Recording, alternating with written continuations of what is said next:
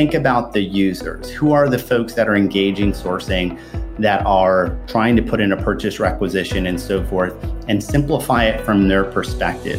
One theme that I've always provided clients was you need to make it easier to do the right thing. Welcome to the Hackett Group's Business Acceleration Podcast. Week after week, you'll hear from top experts on how to avoid obstacles, manage detours, and celebrate milestones on the journey to world class performance. Hello, my name is Pat Chan, and I'm a principal in the Hackett Group's sourcing and procurement practice, and I'm also your host for today's podcast. I'm joined by my guest and fellow colleague, James McDonald, who is also a principal in our practice. I'll be guiding the discussion and providing context as needed. So, the topic of this podcast is buying channel strategies. As procurement organizations continue to evolve and strive to add greater value to their companies, one of the main areas of focus will always be within their processes. Companies are always looking at ways to be more efficient and have better processes. And at Hackett, we help many procurement organizations on their journey towards world class and process improvements across the source to pay function are always an area of focus and opportunity. One of the foundational elements that we help clients implement is something called a channel strategy, which really serves as a blueprint for your source to pay process. So let's dive a little bit further into this channel strategy concept. And I'm going to ask James several questions, which will help us to gain greater insight here. So, James, what is a buying channel strategy and what's the scope of a strategy involved? Hi, Pat. Well, as you described, a buying channel is a path that a purchase takes throughout the complete procure to pay process. This could be from the first step of a sourcing event or engaging sourcing, or it could be just within the transactional process of the first step of a requisition all the way to the last step of payment. So, in the world of procure to pay, it's important to understand the reason we have and focus on buying channel strategies is because not all commodity category purchases are created equal there's varying degrees of control and risk management that need to apply to these different categories. So, when thinking about buying, we need to be thinking about how will the needs for these goods or services be communicated? How will procurement organization find out about this need or how would the business identify this need and capture this need? Who needs to review or approve these types of requests? And should this be something that we would utilize a purchase order for? Because not all categories make sense to go through a formal purchase order process. And then from an accounting perspective, do we need to acknowledge these expenses through a receipt and so forth before we get the actual invoice and pay it? All the way on the invoice and payment side, how is the payment going to be triggered? Are there supplier invoices coming in? Are we doing evaluated receipt settlements or are we using a P card? uh, what control is required based on the type of category, the, le- the volume of spend, or the risk associated with that. So, when thinking about a buying channel strategy and the scope of a strategy, it's important to understand that an optimized channel strategy looks at all the different categories of spend and allocates them to the least control process that still mitigates the risks associated with non-compliance and contractual obligations associated to purchasing that category. So when we think about how we want to buy or how an organization should buy, the risk factors would include how much spend detail do we need about that purchase? What's the likelihood of fraud or abuse? What's the average size of the purchase? Are these big advertising deals or consulting projects or IT infrastructure purchases? Are they just small purchases of office supplies and equipment or even dues and fees and licenses that we may have as part of our administrative needs? What's the likelihood of maverick spending based on the category or the industry or the culture of the organization or the effect of incorrect accounting and, and posting and so forth? from a control perspective, the idea of understanding how much auditability do we need to have here? How much upfront approval is required to commit company funds before that type of purchase is made based on the average size of those purchases?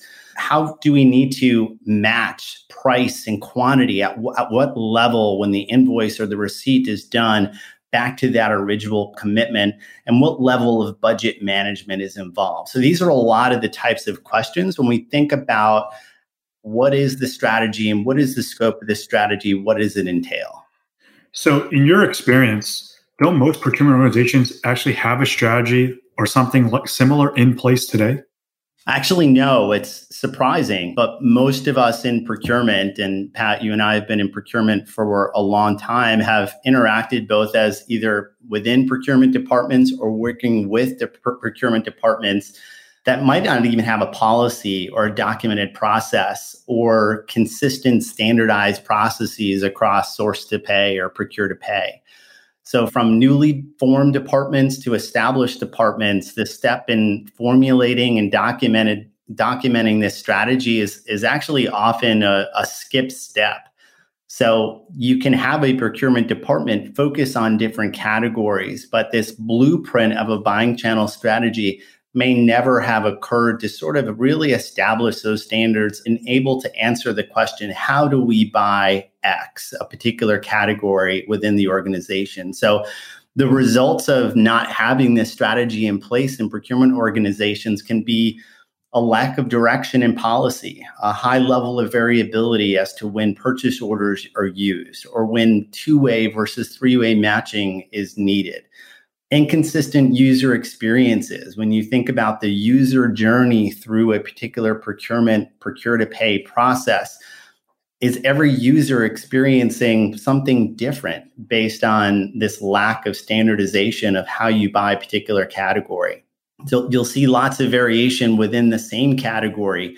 Some folks sending their invoices directly to accounts payable and going outside of the organization to make that commitment with a supplier and others being very structured and using a purchase order, or doing a three way match. You'll see a, a varying levels of, of engagement of sourcing or the use of sourcing events. So it's very hard for these sourcing departments to build timelines or pipeline that they can actually forecast to because they're not sure when they're going to get engaged based on the individual, the department, the function or region, and, and how they engage them based on the discernment of that user versus a standardized engagement model. And you'll see AP, accounts payable departments, paying invoices without awareness of matching requirements. So there might even be a, something in the policy that says in order to buy a particular type of category, let's say consulting services, you'll require a purchase order, but that invoice may show up in accounts payable. They may pay it as a non PO invoice because there's a lack of awareness to those matching requirements to match back to a purchase order or a receipt. Or there's so much variability, they don't know when they should be enforcing that particular policy. Interesting if a organization wanted to establish building this source to pay buying channel strategy what are the, the key drivers or foundational things that they need to think about in building such a strategy? Well i think that the key driver in building the strategy really comes down to one word and that's standardization.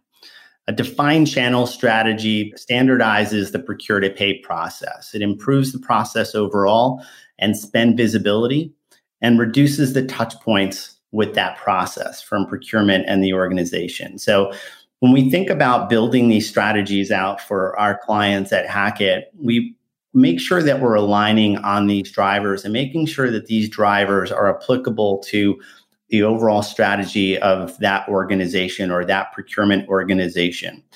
Typically, we see the drivers include things like reduce the entry points and channels to buy, so you're looking at reducing the number of different options or ways that business users could engage sourcing or could create a requisition or could reach out to a supplier. So you're reducing that variability and entry points.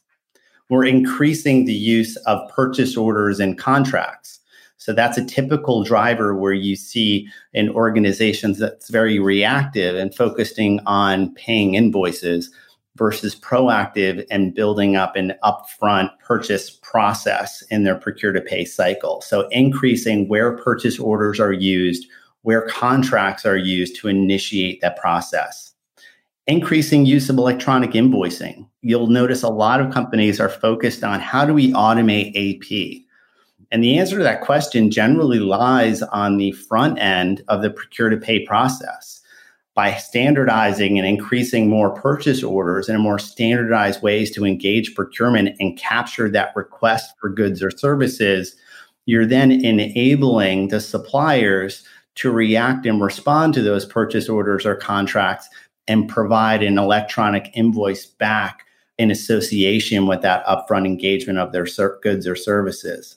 And then other guiding principles when you think about these drivers that I typically have the clients think about is not asking when should we use a PO, but asking why not a requisition or PO? Why shouldn't we use a PO? And that really comes down to what I spoke about before, which is that risk and control guidance. How much risk are we managing? How much control do we need? And that would determine whether or not that answer to the question was in certain cases, we would not need a PO. Focus on the simplification and standardization of user experience. It's very important in source to pay or procure to pay to get out of our typical roles and viewing the process from a process governance perspective, someone in procurement that's looking to manage the process, or someone from accounting that's just looking to make sure that we're getting the appropriate allocations on our purchases. But think about the users. Who are the folks that are engaging sourcing? That are trying to put in a purchase requisition and so forth and simplify it from their perspective. One theme that I've always provided clients was you need to make it easier to do the right thing. If you're making it more complicated to do the right thing, human nature is to find the path of least resistance and find the easiest way. So simplification of the user experience is key engagement and influence of influence of purchases before they happen is a principle. So making sure that we're never looking hindsight or taking away any opportunity to influence that spend. So from a procurement perspective we want an opportunity to get visibility of these needs up front so there's an opportunity to identify when a sourcing event could be needed when there's an opportunity to negotiate a contract and so forth before that commitment of company funds is made to a particular supplier. And then lastly, AP automation, as I talked about before. So ha- making sure that we're thinking about not only simplification and standardization, but automation. Where can we automate things? Where can we identify an opportunity to skip a step and therefore take the variation out of the out of the equation and also increase efficiency? James, as you and I know, we do a lot of procurement transformation work as well as even e procurement technology work for many of our clients. How does the buying channel strategy fit into these types of engagements and this type of work? So, what's interesting about the buying channel strategy is we see this really as core to most of our trans, almost all of our transformation work, but also a lot of our technology work. So, as we spoke about at the beginning of the podcast, this is the blueprint of the process. This is making sure that there's alignment on the core drivers of what the process is overall without getting stuck in the minutia or the nuances that may occur at a category or a region or business unit level. So in our work, we're making sure that we're, this is our starting point to understand what the company is buying, doing the data analysis to look at the spend and the transaction volumes across certain categories, and then determine the channel strategy and how that would basically influence the level of volumes as to the number of purchase orders, the amount of receipts being done, and so forth. This is key to understanding not only the future state standard that can help configure a system, but even understanding going back to the user perspective and the user story, understanding their experience. You could put into place everyone should do a purchase order without understanding the volume of work you may be introducing to your organization. So this is the foundational process alignment to then drive the transformational changes of a lot of what we do here at Hackett on establishing enhancements or optimizing your procurement policy and then guiding our overall design and configuration for the related technology. The commodity and category driven standardization allows not only for us to understand the impacts to the category managers and sourcing, but also understand the impact to the broader process and the broader organization, which is then going to influence the change management strategy. How much of a change are we looking at introducing to the marketing teams or the information technology department based on these standardizations and these strategies. And it will help build those change management plans as well. And then lastly, putting in place a buying channel strategy in our technology implementations, even really is a way for us to typically streamline our design and configuration. This is a way to make sure that we're not looking at very detailed process maps per se and getting caught up in all of those details and, and decisions, but really driving from that blueprint to say, here's how we're going to design the taxonomy, the categories, and how it's going to be configured in your technology, and the general process of how users are going to be engaged, doing a requisition, putting in a sourcing request, all the way through submitting their invoice and get it getting it paid. So it really helps streamline technology implementations as well.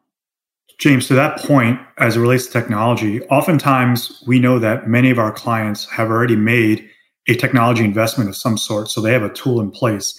Is it too late to develop a strategy if you already have something or, or if you've already implemented a tool?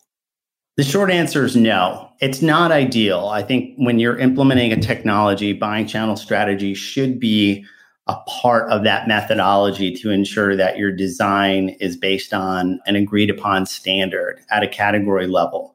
However, we Hackett engages in many what we will call optimization projects where we conduct these reviews on understanding how we can optimize the technology that's already been implemented. And typically, what we'll do is we'll look at the volumes of the current state process and we'll bump that up against our recommended standard of a more standardized taxonomy and category list, commodity codes, how they're being used in those technologies, and redesign that taxonomy to allow for that streamlined approach. So as we look at current and future state channel strategies, we'll engage with the client on workshops and reviewing the best practices and then understand what that gap is. There is a transition that has to occur to go to move into that new taxonomy that's aligned with a, a new channel strategy.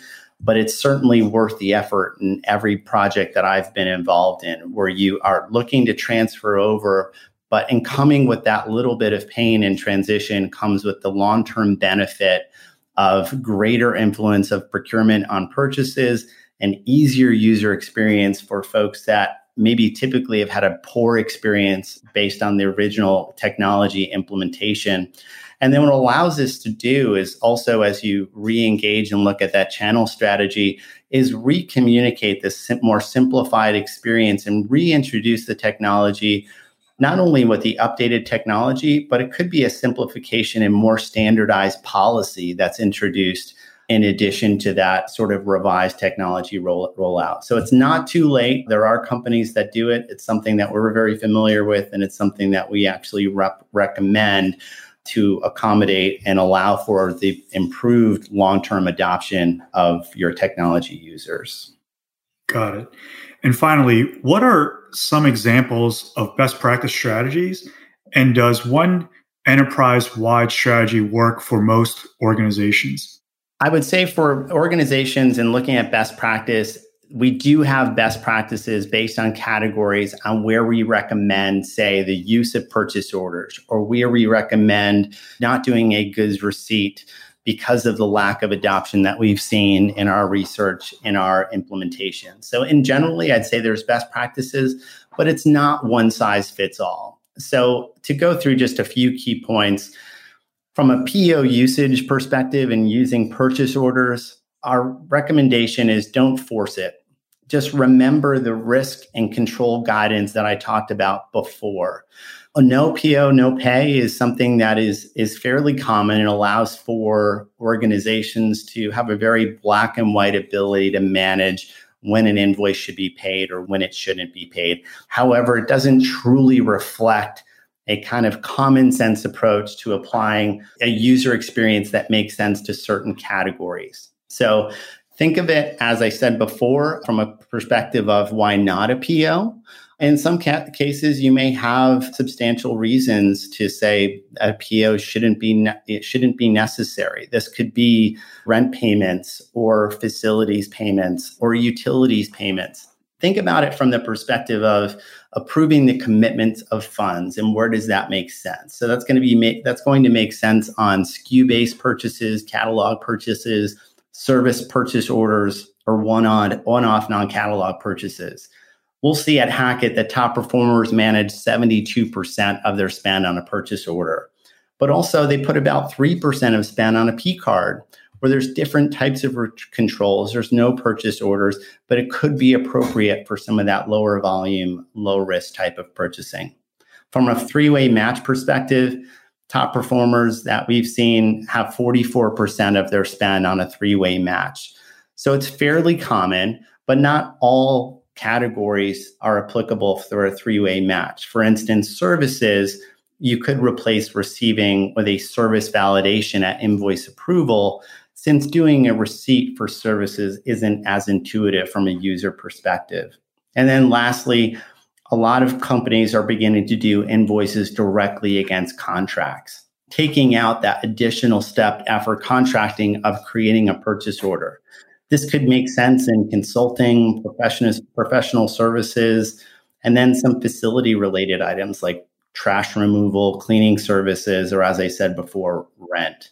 So, not one size fits all. It's category specific, but there are certainly best practices that you can leverage. Thanks, James. Really appreciate the uh, the great insight here. So, with that, I'm going to wrap this up. And uh, thank you again, James, for joining me on this podcast. Thanks, Pat. Great to be here.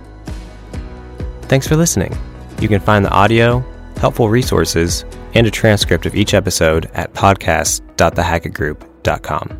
If you liked this episode, please share it. You can also subscribe at Apple Podcasts or your favorite listening app so you never miss an episode.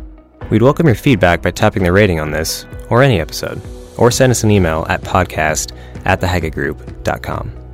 The Hackett Group is a global leader in defining and enabling world class performance.